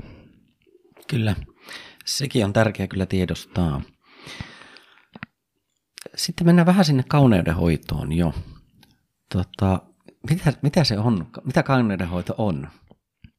No se on semmoista, tota, se ei ole pelkkää meikkaamista, että, että monethan tai joskus jotkut pitää sitä semmoisena turhamaisena asiana ja muuta, mutta mä koen, että se on semmoista, tota, se on kyllä ihan niin kuin psyykkeen hoitoakin välillä, että mitä mulla tuossa naisia käy, niin kyllähän siinä kaikella tapaa aina maailmaa parannetaan ja muuta, mutta kauneudenhoito on sitten ollut semmoinen kiva tota, tämmöinen kakkoshomma tässä itsellä tai onko se ykköshomma. Molempia tekee vähän puolittain. Ja tota, mutta itselle meikkaaminen on erityisesti lähinnä, lähellä sydäntä, että on niin rakasta meikkaamista ja maskeeraamista ja, ja tota, näen monesti ne kasvotkin semmoisena niin valkoisena kankaana, että sitten lähden siihen luomaan niitä valoja ja varjoja ja tuomaan sitä värimaailmaa, mitä on toivottu. Ja, ja tota, näissäkin on mahtavia yhteistyökuvioita, niin kuin esimerkiksi Oulun luistelukerhon kevätnäytökset on tehnyt viimeiset 14 vuotta on saanut suunnitella. Ja tota, ne on semmoisia aivan riemastuttavia juttuja, kun täytyy sanoa, että täällä Oulun leveyksillä ei kuitenkaan hirveästi ole sitten niin tämmöistä, tämmöistä mahdollisuutta, että siellä Helsingissä olisi ehkä enempikin tämmöisiä vähän, vähän niin kuin isompia, isompia juttuja, mutta on onneksi päässyt näihin sitten mukaan. Ja tota, niin, kauneuden hoito, se on, se, on, niin kuin, se on sitä ulkosta ja sisäistä minun mielestä kumpaakin hoitamista. Ja näin tekijän näkökulmasta, niin se on erittäinkin niin kuin, voimaannuttavaa ja ihanaa olla niin kuin, mukana. Että tänäänkin pääsee iltapäivällä tekemään tota, häämeikkejä ja tämmöistä, niin sä pääset niihin niin kuin, suurimpiin juttuihin, että silloin kun ihmiset oikeasti panostaa ja haluaa jotakin mukavaa elämää, niin ne soittaa sulle, niin se on aivan ihana juttu. Mitä siihen kauneudenhoitoon, mitä siihen kaikkea kuuluu ja niin kuin, miksi sitä tehdään? Ehkä kaksi eri kysymystä kyllä. Joo, no monestakin syystähän sitä, että, että varmaan vähän kauhealtakin kuulostaa, mutta monesti naisille, jos tulee jotakin isompaa kriisiä, avioeroa tai tämmöisiä, niin nehän on niin kuin meikäläisten parhaita asiakkaita, että sitten halutaan niin kuin just kaikki mahdollinen nyt kondikseen ja näin, että mikä on tietenkin heille semmoinen oma, oma mielenterveyden ja muu hoitoa ja näin, mutta joo, mä en tee täällä mitään kasvohoitoa eikä semmoisia, että mä oon keskittynyt enempi tämmöisiin, tämmöisiin tota, niin näkyviin juttuihin. Mutta joo, kauneuden hoito on naiselle kyllä semmoinen, toivoisin, että kaikki sitä jollakin asteella niin kuin hyödyt tai tekisi, että mun suuria idoleita on tuo Hulkkosen Raili, jonka kursseillakin on olen paljon käynyt ja katso häntä tosiaan ylöspäin ja hänelläkin on jo ikää ja tuota, aina kun mä näen hänet ja on hänen tosiaan koulutuksissaan, niin aina se on yhtä innoissaan ja, ja sillä niin ottaa sen niin kuin naisen semmoisena tota, naisen niin oikealla lailla niin tavallaan käsittelyyn ja kertoo niistä väreistä ja muista merkityksistä, että joo, toivon, että kauneudenhoito kuuluisi naisella niin ihan, ihan niin aina elämään jollain tasolla ja, ja sitten ei, jotenkin en sitä niin puhui sitä ajan merkityksestä, niin minullakin niin tuntuu olevan Hulkkosen Railillakin vaikea niin hyväksyä semmoista vastausta, jos joku ei niin huolehdi ulkonäöstään, että hänellä ei ole aikaa siihen. Että kyllä se yleensä on se, että käyttää sen ajan johonkin muuhun. No, mitä kauneudenhoito voi sitten antaa? Niin kuin tarkoitan, en ehkä sinulle sen niin kuin tekijänä toiselle, vaan sille, jolle, niin kuin, joka hoitaa omaa kauneuttaan, niin mitä se, mitä se voi antaa? Joo, ennen kaikkea se on niin kuin aina kuulen, kun asiakas istuu meikkituoli, että on niin ihana, kun ei tarvitse ajatella mitään, että tulee vaan tähän ja, ja näin. Ja tuota, sehän on ihan parasta, että se on semmoista, että jos taiteesta puhutaan luksuksena, niin tuota, kauneudenhoito se, se just on sitä semmoista omaa pientä luksusta, luksusta arkea, että, että voi heittäytyä vähän ja tota, vähän laitettavaksi ja semmoista, että kyllähän se niin kuin asiakkaalle antaa, se on, se on paljon muutakin kuin se pelkkä meikki, että se on se elämys ja semmoinen, että siinä täytyy tekijänäkin aina olla, olla sillä lailla läsnä. Ja mullakin on niin, mä niin kiitollinen, että mulla on niin paljon semmoisia vakioasiakkaita, jotka aina kun heillä on jotakin, jotakin vähänkin isompaa tai, tai korona-aikaan kyllä huomasin, että monesti vähän niin kuin käytiin ehkä säälistäkin mulla siinä istumasta, vaikka oltiin ehkä kahdestaan menossa kaverin kanssa vaan jonnekin, niin tota, ehkä heille kotiin vaan katsomaan telkkaria tai muuta, mutta sitten halusivat kuitenkin käydä mulla meikissä, niin ne on aivan riemastuttavia juttuja, että koetaan se semmoiseksi, että käydään kerrankin. Että joo, haluaisin, että se olisi kaikille, kaikille asiakkaille semmoinen niin kuin kokonaisvaltainen elämys kuitenkin. Miksi kauneutta pitää tai miksi sitä on hyvä hoitaa?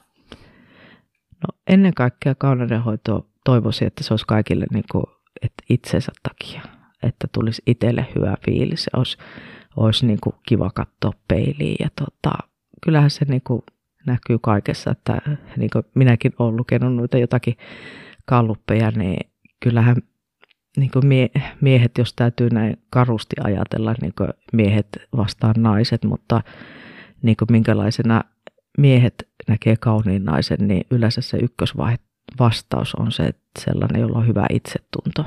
Ja mun mielestä silloin, jos sä hoidat itseäsi, niin kyllä, kyllä se vaikuttaa siihen sun koko itsetuntoon ja siihen sun olemukseen ja olemiseen, että, että voit niin ylvästi tuolla mennä. Ja, ja se on ihan, ihan sama, että oli sulla sitä meikkiä tai ei, mutta jos sä oot niin kuin hoitanut itseäsi ja omaa niin kuin tämmöistä kauneutta, niin kyllä se vaan säteilee joka suuntaan. Kyllä. Ja varmasti sen voi myöskin jokainen mies tuntea, kun se käy sitten vaikka parturissa tai jotain, niin kyllähän se, tai sitten jos on jotain kivaa päällä tai jotain, niin kyllähän se tuntuu erilaiselle. Mm. Miten, tota, miten hoitaako miehet sitten kauneutta millä lailla ja onko sulla miesasiakkaita? On joo, on miesasiakkaitakin mulla ja tuota, yleensä aina hää, hääporukoissakin niin laitan kyllä miehet ja miehet siinä samalla. Ja, ja sitten kun teen paljon kuvauksia, niin aina, aina siellä sitten saa miehiäkin välillä laittaa. Ja, tota, ja sitten käy paljon tämmöisiä tota, miehiä, jotka haluaa välillä viettää naisena aikaa, että, että heitä on varsinkin tosi, tosi herkullista laittaa, että tavallaan saat ihan rakentaa alusta asti. Ja näitä mulla on sitten tuota semmoisia vakiotyyppejä se on jotenkin niin, niin ihanaa. Ja sitten ennen kuin laitoin niitä kynsiäkin ja kaikkea, niin tota, on semmoinen jännä, että sä oot tavallaan niin kuin, ja onhan siinä sekin puoli, että tämmöiset miehet, jotka on ehkä niin kuin työelämässä ja kaikin puolin tämmöisiä oikein miehisiä miehiä, sitten ne saattaa, että heillä on joku viikon loma, niin he haluakin olla sen ihan niin kuin naisena. Niin se on aika kiva sitten tavallaan niin kuin, ää, tälleen itse ihan, ihan tota, naisena sitten kertoa ja jutella, että minkälaista se on se naisena oleminen ja mitä se niin kuin vaatii, niin tämmöisille, jotka on niin kuin vähän niin kuin, vähän vielä epävarmoja kaikesta ja ei oikein tiedä, että laitoin, että poseeraanko, onko nämä kädet parempi näin vai näin, niin tota, ne on tosi herkullisia tilanteita ja silloinkin mä jotenkin koen niin tekeväni enemmän kuin sen meikin, että on, niin kuin, se on semmoista kokonaisvaltaista. Kyllä. Miten Suomessa sitten yleensä hoidetaan niin kuin kauneutta? Millä, minkälaisella tasolla kauneudenhoito Suomessa on? No kyllä se on minust, mun mielestä mennyt niin parempaan suuntaan, että enemmänkin voisi. Että tuolla jos vähän käy, ei tarvitse kovin kauaskaan lähteä, niin tuota, huomaa, että naiset on vähän niin kuin, näkee, että ne on enemmän panostanut siihen omaan kauneudenhoitoon. Mutta ollaan me menty paljon eteenpäin. Että on tällä niin kuin sillä lailla ollut heikommillakin kantimilla, että monen, monen tekijäsumma var, varmastikin tämä asia, mutta, mutta tota, kyllä mä kannustaisin ja se ei ole aina niin kuin, ei ole kallista, että se lähtee vähän, että miten sä sen teet, että se, sen voi to, tehdä tosi edullisestikin ja, ja tota, toivoisin, niin kuin, on tämmöinen, itse pidän itseäni tosi niin kuin naisellisena naisena, että keinoja on monia ja että, että naisen pitäisi vaan niin kuin, naisenkin ajatella, että hän on oma elämänsä niin kuin, tärkeä henkilö, että, että joskus naiset laittaa itsensä niin tiukille ja ne oikeastaan se kauneudenhoito on niin kuin se viimeisin, mihin ne panostaa, että kaikki muut huolehittaa perheet ja työt ja kaikki tämmöiset ja sitten, sitten se niin kuin oma kauneudenhoito niin kuin jää kokonaan, vaikka se antaisi niin paljon sitten sisäisestikin ja varmasti sitä energiaa ja muuta niin kuin jaksamiseen, että kyllä mä toivoisin, että sitä saisi sieltä hänniltä vähän nostettua niin kuin tärkeämmäksi jutuksi. Mm. Liittyykö kauneudenhoitoon sitten ennakkoluuloja? Joo, kyllä siihen mun mielestä liittyy, että tosi usein niin kuin sitä pidetään semmoisena vähän turhamaisena ja ylimääräisenä ja nimenomaan kalliina ja tämmöisenä, että kyllä siihen sillä lailla liittyy, liittyy tota ennakkoluuloja niin molempia sukupuolia, jos ajatellaan, niin, niin tota, on semmoisia sitten, tietää tapauksia, että miehen mielestä vaimon ei tarvittisi niin paljon meikata, mutta kuitenkin hän selvästi katselee hyvin mielellään itse muita naisia, jotka on hyvinkin laitettuja, että vähän semmoisia ristiriitaisia juttuja, että, että minun mielestä niin ihmisen kauneudenhoito niin ei, ei missään nimessä pitäisi olla keneltäkään pois, että ei siltä kumppanilta eikä perheeltä muutenkaan, että tota, se nimenomaan niin antaisi kaikille, niinhän sitä sanotaan, että happy wife, happy life, että, että kannattaisi antaa sille tota, naiselle semmoinen semmoinen tota, mahdollisuus siihen niin kuin nimenomaan sitä aikaa ja muuta, että saisi hoitaa sitä kauneutta. Mm, kyllä. Miten liittyykö sitten kauneudenhoitoon jotain tämmöistä, niin kuin, no tietenkin hyvinvointi liittyy siihen vahvasti ja tämmöinen itsetunto, mutta liittyykö siihen sitten mitään terveysaspektia? Joo, kyllä siihen sekin tuota, liittyy, että niin, terveys ja terveys, mielenterveys ehkä enemmän tulee mieleen, että ja tota, kyllähän se semmoinen piristäväkin sitten, jos oot kohdannut niin jotakin isojakin sairastumisia, niin itse kun tein noita pigmentointeja ja tuommoisia niin tavallaan selvennykseksi, jos ei tiedä mitä on pigmentointi tai microblading, niin sehän on semmoista vähän niin kuin tavallaan tatuoinnin tekemistä kasvoille, niin kuin, mutta nehän sitten toki haalistot, ne on niin pysyviä kuin tatuoinnit, mutta tämmöisillä asioillakin niin on kokenut, että on tehnyt tosi tärkeää työtä, että varsinkin rintasyöpä ja syövät yleensäkin on aivan liian yleisiä tänä päivänä ja sitten niiden hoitojen myötähän saattaa tosiaan karista, karista sitten kaikki hiukset ja muut, niin tota, se saattaa olla itsetunnolle ihan siis musertava juttu monelle naiselle, niin sitten on ollut ihana, kun on voinut siinä niin kuin tilanteessa auttaa, että ollaan tehty niin kuin kulmakarvat niin kuin että on ihan niin kuin pigmentoinut hänelle kulmakarvat ja eyelinerit, että on ollut ne piirteet ja kehykset kasvoilla kuitenkin ja sitten siihen joku laadukas perukki. Niin minun mielestä se on ollut semmoinen niin ihan valtava juttu niin kuin eteenpäin, kuin että olisi tyytynyt vaan siihen tilanteeseen ja näin, niin tota, on sillä isoja merkityksiä. Kyllä. Eli tuosta voi huomata, että kauneus on, voi olla hyvinkin tärkeä. Joo, kyllä. Se voi sanoa jo, joissakin tapauksissa että ihan eliehto, että kyllä siinä niin kuin monella ihan elämä ilokin karisee, kun kaikki tuntuu, että kaikki viedään, rinnat viedään ja hiukset viedään ja se voi olla naiselle tosi tosi jut, iso juttu. Kyllä kauneutta hoidat, taidetta teet, niin jonkunlainen suhde varmaan sulla sitten estetiikkaa on. Minkälainen se on? Joo, kyllä, kyllä voisi sanoa, että jos puhutaan esteettisestä ihmisestä, niin minä olen kyllä semmoinen, että mä jotenkin haluan niin elää ja olla semmoisessa esteettisesti kivassa ympäristössä, että yleensä pyrin kaikki nämä tilat, missä niin oli kotona tai tuolla työtilassa, että siellä olisi esteettisesti kivaa ja kaunista katseltavaa, että, että se ei ole pelkkä semmoinen raavas työtila. Mm, kyllä. Mikä tekee jostakin sinulle esteettistä tai kaunista? No yleensä ne on ne, niin kuin, että siinä on kaikki palaset harmoniassa, että muodot ja värit ja värit on niin kuin tasapainossa. Että totta kai esteettisyys vaatii myös ehkä jotakin kontrastejakin, mutta tuota, yleensä se on esteettisyys tarkoittaa mulle niin kuin tasapainosta. Mm. Mikä kaikki voi olla sitten esteettistä?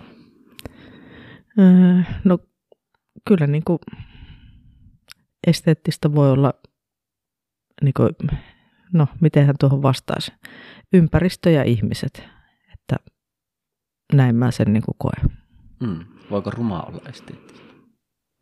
Mm, se on vähän, että minkä sitten kokee rumaksi, että voi, puhutaan ruman kauniistakin, että, että esteettisyydelläkään ei ole tavallaan niin kuin sanoa, että se on niin kuin tasapainoa, että ei voi sanoa, että mm, sellaiset kasvot, missä on vaikka tosi iso nenä, niin ei ole esteettiset. Saattaa ne olla esteettiset, jos siinä on joku tasapainottava tekijä tai joku tämmöinen, niin ei esteettisyydelle ole sillä tavalla mitään niin kuin standardeja. Että se tarkoittaa mulle, että se on niin kuin tasapainosta ja kaunista katseltavaa. Mm, kyllä. Tota, sitten teet sitä eroottista taidetta, se varmastikin on myöskin jollakin lailla sitten esteettistä, mutta mitä se eroottinen taide on? No erottinen taide ö, tarkoittaa mulle semmoista, että mä en oikeastaan halua siinäkään niin paljastaa liikaa, että vähän niin kuin hyvä kauhukokemuskin, niin että se jättää niin kuin mielikuvituksen varaa enemmän. Että silloin se on niin kuin onnistunut semmoista vihjailevaa, enemmän semmoista vihjailevaa on tämä minun tekemä erottinen taide. Ja tota, niissä sitten kun on tehnyt noita erottisia taidekuvia, on esimerkiksi niin kuin valokuvannut niin niissäkin aika iso painoarvo on sitten myös sillä teoksen nimellä, mikä sitten ehkä avaa sitä, mitä mä oon siinä hakenut niin kuin vielä enemmän. Että, joo, mutta erottinen taide on, on niin kuin sillä kiva, että se on, se on aika semmoista yleismaallista, että se on vähän sama, sama merkitys on täällä ja maapallon toisella puolella. Kyllä. Liittyykö se seksiin mitenkään? No joo, kyllä sillä, kyllä sillä on seksiinkin, mutta sen, sen pornosana sen jättäisin pois. Mm, että siihen se ei liity. Joo, ei se tota, tai no ehkä se nyt liittyy, mutta tota, sitä en niin ainakaan omassa taiteessa kuva, lähtisi kuvaamaan, en valokuvissa enkä, enkä maalaustaiteessa, että haluaisin sen pitää niin nimenomaan, no ehkä just semmoisena esteettisenä, että erottista ja semmoista tasapainosta ja harmonista ja kaunista katseltavaa, että se ei ole sitten niin kuin minu, minun tapa tehdä. Mm. Mik, miksi sitten teet erottista taidetta? Joo, hyvä kysymys tuo, että se on jotenkin tuota, tullut itsellä, itsellä aika luonnostaan kaikki tuommoinen tuota, erottinen tekeminen sitten täällä Oulussa, niin mulla on hyvä, hyvä ystävä Solanterä Armi pyörittää tota erotika aikaa asemakadulla ja hänen kanssa on tehty sitten pitkää yhteistyötä ja mulla on saanut siellä olla myyntinäyttely useamman vuoden ajan sitten, että tätä erottista taidetta ja sitten ollaan tehty ja koruja on sinne saanut kanssa ja, ja kortteja ollaan yhdessä painatettu ja tämmöisiä, että tavallaan niin löytyi sitten semmoinen ihan täydellinen yhteistyökumppanikin tämmöiselle, tämmöiselle asialle ja on niin omasta mielestä niin Armin kanssa sitten muutenkin löytänyt tämmöistä, että jos tämä kauneudenhoitokin oli semmoista, mitä haluaisin rohkaista niin naisia, naisia niin toteuttaa enemmän, niin ehkä se on myös tämä niin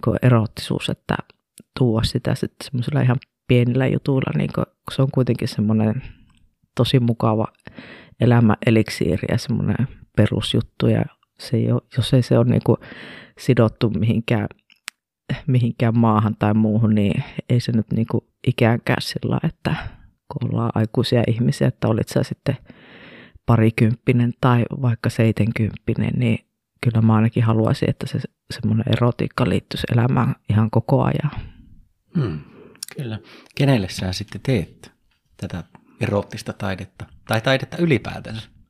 No kyllähän se on niin kuin, öö, mä en oikeastaan koskaan niin hirveästi mieti, että, tota, että kelle mä tämän myisin. Että siinä kohtaa niin omasta mielestä mennään joka metsää. Että, ja vaikka mä oon monesti miettinyt, että mistä ne kaikki mun visiot tulee. Mä teen niin, niin monen tyyppistä, mutta sen se aina niin kuin vaatii, sen semmoisen tietynlaisen vision. Ne saattaa mulla monta kuukautta tuolla niin kuin tavallaan hioutua korvien välissä ja sitten mä vaan ne niin kuin toteutan. Ja siihen ei välttämättä kauaa mene. Mutta niin kuin nämä erottisetkin teokset, niin kyllä ne on vaan semmoisia niin omia juttuja ja, ja tota, kyllähän niin kuin tosi usein sitten kohtaa on, on ihmisiä, joilla on tiettyjä fetissejä.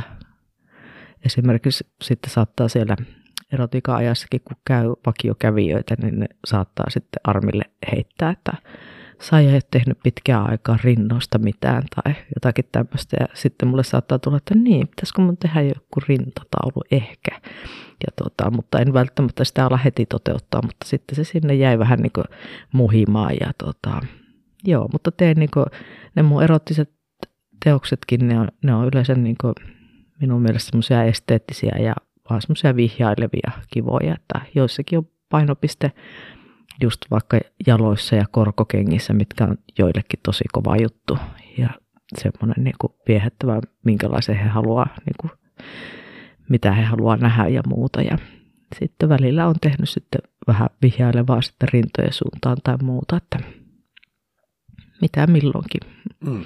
Eli ne on myöskin maalauksia ja sitten on valokuvia ja sitten on koruja vielä. Joo, joo että, ja grafiikkaa on tehnyt mm. myös sellaista erottista grafiikkaa, että on kaivertanut ja muuta, niin tota, joo, monen, monen tyyppisillä tekniikoilla. Kyllä. Minkälaisen vastaanoton olet saanut sitten tämän, tämän erottisen taiteen suhteen?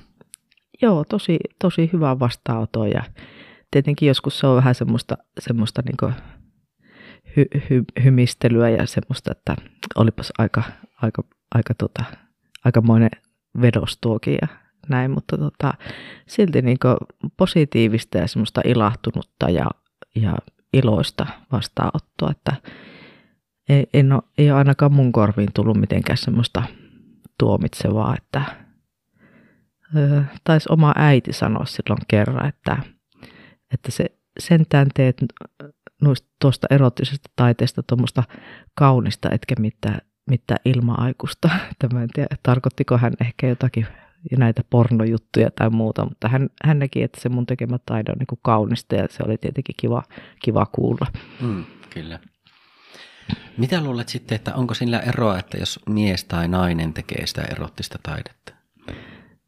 Joo, kyllä mä ainakin olen tehnyt monta yhteisnäyttelyä mun hyvä ystävä Sampo Kotajärven kanssa ja meillä on ollut tuota, noita erottisia, erottisella teemallakin yhteisnäyttelyitä, niin kyllä meidän, meidän niin kuin teoksissa on sillä tavalla eroja, että en tiedä johtuuko se niin kuin yleensä tyylistä tai muuten, mutta Sampo tekee tosi paljon rohkeampaa ja, ja jostain syystä hänellä on paljon enemmän miehiä. Mulla ei ole miehiä paljon koskaan noissa mun teoksissa, että että ne on ihan sivuroolissa. Että en tiedä, liittyykö tämä sitten niin kuin siihen meidän, meidän sukupuoliin, että, että se on niin kuin juurikin näin.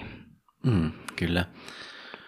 Onko sitten se erilaista, että jos se nainen tekee miehestä tai sitten nainen tekee naisesta tai toisinpäin, niin miten, miten koet nämä asiat sitten? No mä oon jotenkin ollut näkevinä, kun mä oon näitä niin tuolla itsekseni pohtinut, että olisiko se sillä, että itsekin aina tekee niistä naisista niin se, semmoisia, mitä itse ihailee. Että haluaisi just noin täydelliset rinnat tai noin mahtavat pakarat. Ja että olisiko se miehillä sitten sama homma, että siellä on niin erittäin hyvin varusteltuja ja ei missään nimessä mitään kalja, kaljaretkua roiku. Että, että semmoisia vähän vonapia hahmoja ja sehän tässä taiteen luomisessa onkin niin hauskaa, kun sä voit tehdä semmoisia omia niin oikeasti niin haavekuvia todeksi. Kyllä. Teetkö nyt sitten pelkästään nykyisin enää tätä erottista taidetta? Oletko jättänyt kaiken muun pois sitten vai? Ei, kyllä mä niin edelleen teen niin monenlaista taidetta ja sitten tuosta erottisesta tuli vaan yhtäkkiä mieleen, että tämä on niin minun tyyli tehdä tuommoisia niin tavallaan semmoisia vähän niin kuin utopistisen kauniita juttuja, että tokihan nyt on vallalla tämä kehopositiivisuus ja ja tuota, on ilolla heitäkin katsonut, jotka tekee sitten vähän semmoisia, niin sanotaanko realistisempia niin kuin naisvartaloita maalla ja muuta, mikä on minusta tosi niin kuin riemastuttavaa ja niin kuin hienoa, että niin, niin täytyykin olla, mutta, mutta tota, itse en jotenkin vaan niin kuin pääse semmoiseen, että, että mä vaan jotenkin haluan tehdä sitten vähän erilaista, että en niin kuin ole ole semmoiseen lähtenyt, vaikka hyvin, hyvin kyllä tiedosta todellisuuden, mutta tota, on keskittynyt tämmöiseen, mutta en, en missään nimessä tee pelkästään erottista taidetta, että, että teen koko ajan ihan, ihan niin kuin laidasta laitaa, ja, ja tota, mutta tuo erotika-ajassa oleva myyntinäyttely, joka on niin kuin koko ajan siellä olemassa, niin sieltä kun aina myydään, niin sinne sitten aina teen lisää töitä ja, ja tota, että se on niin kuin koko ajan, se on tässä mulla rinnalla, että mulla on aina joku erottinen teos kyllä tuolla niin kuin, niin kuin kesken, kesken että, mutta siinä rinnalla saatan tehdä sitten mitä vaan. Tein, tuossa tein satukirjaan yhtä kuvitusta ja semmoista, että oli se aika semmoinen erikoinen kontrasti siinä semmoisia keijukaisia maalata ja sitten taas vähän toista siihen rinnalle, mutta tämmöistä tämä on ja mukavaa semmoista vaihtelua, että ja ihailen heitäkin kovasti, joilla on semmoinen, että tekevät jotakin tietyn tyyppistä, niin kuin vaikka useamman vuoden tai jopa ehkä koko taiteilijan uransa, uransa niin kuin jotakin tietyn tyyppistä ja tyylistä, tyylistä juttua, mutta tuota, mulla tämä on jotenkin hirveän rönsyilevää ja välillä aina mietit, että onko vähän liiankin, että kun ei oikein, että aina vaan tekee hetken matkaa jotakin, mutta on sitten niin kuin mun ystävät ja muut on monesti sanonut, että kyllä sun niin kuin käsialan tuntee, että oli se sitten meikki tai joku taideteos, että kyllä sen vaan tunnistaa, että siinä on semmoinen tietynlainen vipaa, mikä on minusta tosi kiva kuulla, kun en jotenkin itseäni en ainakaan vielä tässä vaiheessa en jotenkin halua niin kuin rajoittaa millään tavalla, että mä teen niin kuin aina lähden jotakin kohti, mikä tuntuu kivalta ja että ainoa, mistä on vähän niin kuin koen, että en ole niin kuin kovin niin kuin kehittynyt on nuo muotokuvat, että se on jotenkin minusta niin, niin semmoinen ehkä, mihin kanssa pitäisi jotenkin olla varmaankin luonnostaankin jotakin paukkuja, että osaisi sillä äkkiä katsoa, että miksi joku ihminen on joku tietyn näköinen, että mulla on jotenkin aina ollut hirveän vaikea tavoittaa sitä, sitä että mä ihailen ihan hirveästi niin kuin vaikka Heikkilä Kaisu, joka tekee semmoisia pikamuotokuvia, että se voi ihan niin kuin muutamalla siveltimeen vedolla, niin sä näet heti, että tuo on se tyyppi. Niin tota, se on jotenkin multa veisi varmaan niin tuntien, ellei päivien työ, että mä saisin niin jotkut mittasuhteet kohille, että en tiedä, ehkä, ehkä sitäkin voisi oppia, ehkä sitä voisi opiskella, mutta se on oikeastaan ainut näistä niin isoista linjoista, että mitä, mitä en koskaan, että aina vähän sillä että apua, miten mä en vaan niin kuin, miten mä en niin kuin näe. Niin, nyt me löydettiin se uusi opiskelukohde. Niin, ehkä joo, ehkä se on se muotokuvamaalaus.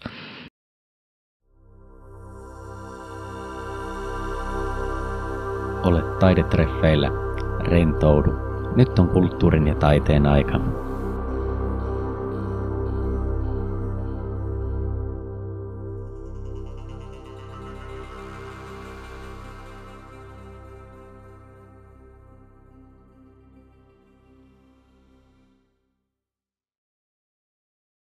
Miten sitten, pitääkö taiteen ottaa kantaa yhteiskunnallisiin asioihin ja, ja saako se tehdä niin? Joo, se olisi hyvin suotavaa. Olisi tosi kiva. Ja kyllähän, se, kyllähän moni on lähtenytkin sille linjalle ja se on minusta tosi ok, että tuo se sitten niin tämänkin kautta selville niin uusia näkökantoja asioihin. On tosi ok. Ja... Tiedätkö sinä näin? Mm, en, en ole oikeastaan, tota, ei voi sanoa. Ehkä mä oon sitten kun on niin paljon tätä, mulla oli esimerkiksi viime vuonna Pride-näyttelyssä oli teoksia, että ehkä siinä, siinä mielessä, koska pidän itseäni tosi suvaitsevana ja tälleen, vaikka ollaan tässä puhuttu hyvinkin rajatusti miehistä ja naisista, mm. mutta kaikki on minusta niin kuin ok ja, ja niin kuin mulla onkin semmoisia teoksia, että love is love, että, että rak, rakkautta on monenlaista ja sä voit niin kuin minun mielestä voi aina niin kuin rakastaa ihmistä, oli se sitten mitä sukupuolta hyvänsä, että kaikki on minusta ok. Kyllä. Että semmoista suvaitsevaisuutta ja semmoista, että siihen, siihen mä oon ehkä mun omilla teoksilla varsinkin näillä erottisilla, että mullahan on siellä niin kuin naispareja ja kaikkia tämmöistä, että, että ja sateen, sateenkaaret on hyvinkin läsnä mun, mun teoksissa, niin tota, haluaisin viestiä sitä semmoista suvaitsevaisuutta ja mitä, mitä sitten koen, että tämä seuraava sukupolvi, mitä mun, mun omat lapset edustaa, niin tota, että heillähän ei ole niinkään väliä tämmöisillä asioilla, niin kuin ehkä vielä meikäläiset miettii, mutta meidän vanhemmat vielä enemmänkin, että mikä se on niin kuin sopivaa aina jotenkin niin kauhean poikkeavaa, jos, jos, jos sä mies elääkin miehen kanssa tai näin, vaikka tota, ei sillä pitäisi olla niin kuin sillä lailla mitään merkitystä meille muille. Mm, kyllä. Mikä on sitten taiteilijan vastuu? No taiteilijan vastuu, niin kuin, ensinnäkin mun mielestä taide kuuluu ihan kaikille. Että haluaisin, että siitä voisi niin kuin nauttia ihan, ihan kaikki ihmiset lapsesta vanhuksiin. Että taiteilijan vastuu on tietenkin, tietenkin tota, olla uskollinen sille, sille tota, omalle itselleen, että tehdä semmoisia, mä, mä ainakin vaikka yrittäjä onkin, niin mä toivon, että mä en koskaan niin kuin, kuitenkaan ajattelisi taidetta liian kaupallisena. Että se lähtisi se, kuitenkin se kaikista tärkein juttu lähtisi niin tuolta sisältä. Että se, mikä sulla on siellä sydämessä ja mielessä, niin, niin tota, että se on se visio, mistä kaikki niin kuin lähtee. Että niin itse on pyrkinyt just kaikilla, niin kuin kerron tästä, tästä kehollisuudesta täällä, että on niin saleja ja muita, niin se vaan vaikuttaa siihen, että kun sä oot fyysisesti hyvässä kunnossa ja sillä lailla auki. Ja et pelkästään katsele ympärille, vaan näet sen ympäristön, missä oot, niin tota, silloin sulle tulee niitä, niitä oikeita oivalluksia ja tuolta sisältä semmoisia hyviä juttuja, että, että sä niin toteutat kuitenkin sitä niin sydäm, niin kuin sydämellä teet sitä taidetta ja etkä ajattele sitten liikaa, koska niin kuin mun mielestä raha ja kaikki tämmöinen, niin se on semmoista niin kuin maallista ja tavallaan ihmisen keksimää, että mun mielestä taide on jotakin paljon enemmän. Että, että niin kuin voi, kun kaikkihan taiteilijat monesti miettii, että niin kuin teoksen hinnoittelu on niin vaikeaa. Totta kai se on vaikeaa. Sehän on ihan, se on ihan kauheata miettiä. Niin kuin joku, joku teoskin, se syntytarina saattaa olla ihan mahdottoman vuosia kestänyt. Se on siellä marinoitunut korvien välissä vaikka kuinka kauan ja sitten sä sen teet ja, ja tuota, siihen työstämisenkin saattaa mennä oma aika, niin miten ihmisessä sä voit keksiä sille hinnan? Ja sitten sä näet, sulla on joku, jonkun hinnan, oot siihen laittanut ja sitten joku vähempi varanne sitä katsoo ja sanoo, että tämä on niin mahtava ja kyyneleet virtaa ja se miettii, että miten se voisi saada tuon teoksen. Niin siinäkin tulee semmoinen kauhean ristiriita, että sä melkein haluaisit antaa sen sille, kun se puhuttelee häntä niin paljon ja muuta, niin tota, joo, että jo, jos vaan mahdollista, niin että, että, että se taide olisi niin kuin jokaiselle tekijälle niin kuin vähän semmoista suurempaa ja tulisi niin kuin sydämestä. Että itsellä ainakin niin, kuin niin sydäntä lämmittää opiskelijatkin, jotka saattaa niin kuin osamaksulla ostaa multa jonkun teoksen, niin musta se on niin huikeaa, että he niin pienestä niin kuin budjetista, että he voivat sen murusen mulle joka kuukausi laittaa siitä työstä, koska he haluaa nähdä sen joka päivä, niin se tuntuu jotenkin aivan erityisen hyvältä. Ja sitten oli hyvä tuota, esimerkki just taas kerran tuolta viime viikonlopulta, kun meillä oli täällä no K2-taiteilijatalon avoimet ovet, niin mä semmoisten pikkupoikien kanssa, mulla oli semmoinen workshop, tein piirtoheittimellä semmoista, semmoista niin kuin nestemäistä valoshowta ja he siinä vaan assaroivat sitten pari päivää ja tota, sitten tuli se viimeisen päivän ilta, niin niillä oli molemmilla, ne oli käynyt hakemaan sieltä mun löytökorista semmoiset pienet teokset ja niillä oli rahat toisessa kourassa ja että me halutaan ostaa nämä. Ja musta tuntuu, että mä pakahduin, että miten ihania pikkupoikia, alle 10-vuotiaita ja ne halus laittaa omalle seinälle mun tekemät taulut. Se oli jotenkin ihan mieletöntä. Niin tässä taas kiteytyy se, että mun mielestä taide, niin kuin, se kuuluu ihan kaikille ja se pitäisi aina tehdä niin kuin, sydämestä. Hienosti sanottu. Mitä seurauksia taiteella voi olla? Sillä voi olla, sillä voi olla tosi tota, hyviä seurauksia, mutta voihan sillä olla sitten aika traagisiakin juttuja, mitä just sitten he, jotka yrittää vaikuttaa vaikka sarjakuvataiteella tai millä tahansa niin kuin poliittisesti, niin niillähän voi olla, että taiteilija voi joutua aikamoiseen myllytykseen sen myötä. Mutta tota, kyllä mä toivoisin, että taiteella olisi paitsi tämmöisiä herätteleviä vaikutuksia, niin myös semmoista, niin kuin, että se tuottaisi semmoista mielihyvää. Että itse ainakin niin kuin pyrin siihen, että se tuottaisi semmoista niin kuin enimmäkseen iloa ja, ja ollut tosi, tosi tota ilahtunut näistä niin kuin Oulunkin katukuvassa on ollut näitä muraaleja nyt aika paljon, niin musta ne on tosi mahtavia juttuja, että ollaan tuotu niin kuin kerrostalon kokoisena niin kuin taidetta tänne niin kuin ihan kaikille. Niin ne on, ne on kyllä tosi, tosi hyviä hankkeita ja joo. Hmm. Mille sinun taidetoimintasi tuo arvoa? onpa vaikea kysymys. Millähän se mun toisi nyt arvoa? Osaanko mä edes vastata tuohon? Mm, se on varmaan mun taide on semmoinen eräänlainen oodi monesti niin kuin naiseudelle, koen sen näin. Ja sitten mä haluaisin, että mun taide toisi arvoa myös niin kuin kierrätykselle, koska mulla on myös paljon semmoisia niin kuin ihan, mitkä on melkein pelkästään kierrätyskamasta tehtyjä teoksia, niin tota, haluaisin, että se toisi arvoa myös semmoiselle niin kuin ajattelutavalle, että ei tarvi aina hankkia kaikkea uutena. Että, ja monen niin kuin arkisen ja rikki menneen asian niin voi niin kuin jalostaa joksikin uudeksi. Että ehkä sillä tavalla. Ehkä nuo on ne mun vastaukset ordinaiseudelle ja sitten tämmöiselle niin kuin kierrättämiselle ja, ja haluaisin sitä luontoa niin kuin muutenkin vaalittaisiin ja vaalittaisiin. Yrit, yritettäisiin nyt pysäyttää tämä ilmastonmuutos. Mm, kyllä. Mm. Millaista todellisuutta sinun taidetoimintasi tuottaa? Mm. Se tuottaa semmoista todellisuutta, ainakin haluaisin, että kaikki kokee, jotka tulee vaikka tuonne mun ateliassa käymään, että kaikki on mahdollista. Mä toivoisin, että se saisi ajattelemaan sillä tavalla, että ihan kaikki on mahdollista ja sallittua. Luo unelmia. Joo, kyllä, just niin. Kyllä, hienoa siitä kierrätyksestä mainittit. Halusitko siitä vielä sanoa jotakin?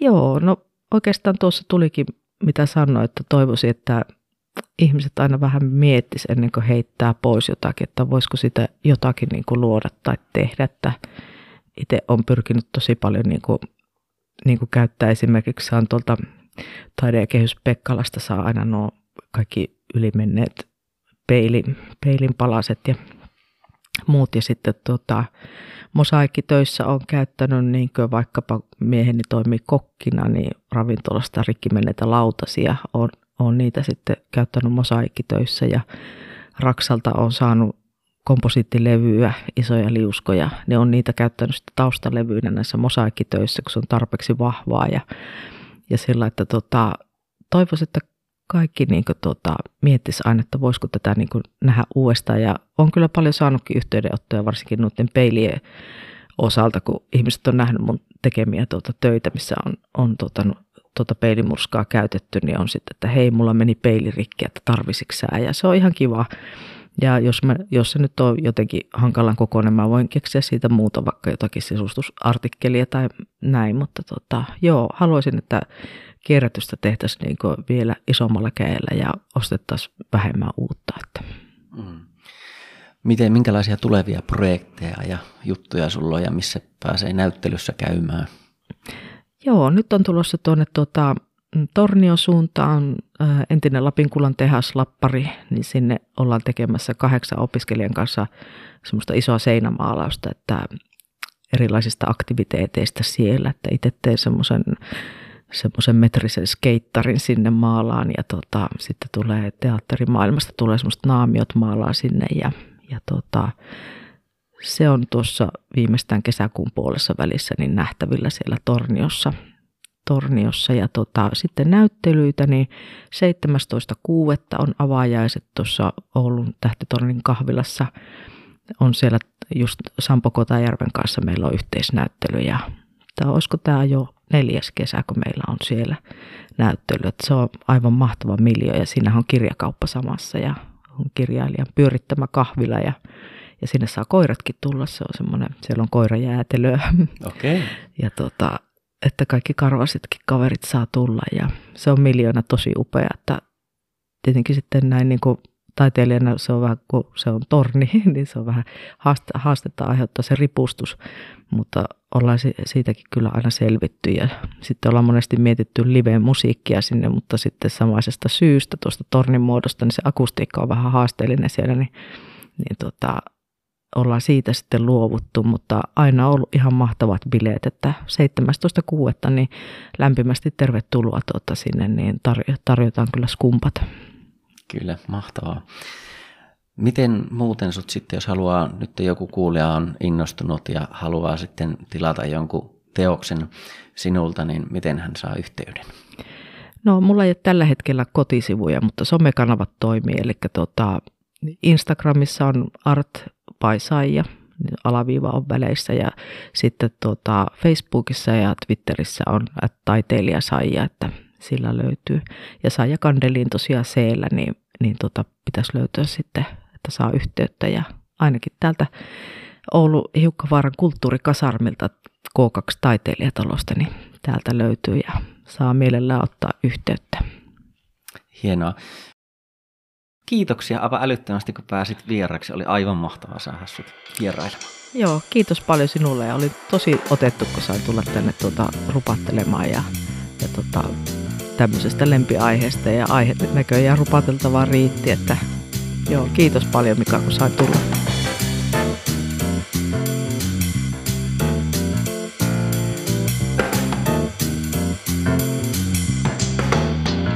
juuri Mika Oulun taidetreffeillä ja kuunteli Saija Kandeliinia. Toivon, että tämä hetki kulttuurin ja taiteen pariin oli sinulle nautinnollinen. Ehkäpä tämä matka kauneuden ja erottisen taiteen pariin herätti sinussa ajatuksia ja kenties sait oppia jotain uutta. Olemme nyt hieman lähempänä vastausta kysymykseen, miten taide muuttaa maailmaa. Mikäli haluat jättää minulle palautetta, niin suunta osoitteeseen mikaoulu.com. Muista myös tilata Mika Oulun taidetreffit ja seurata minua Instagramissa at Mika Oulu. Kiitos ajastasi ja kuulemiin.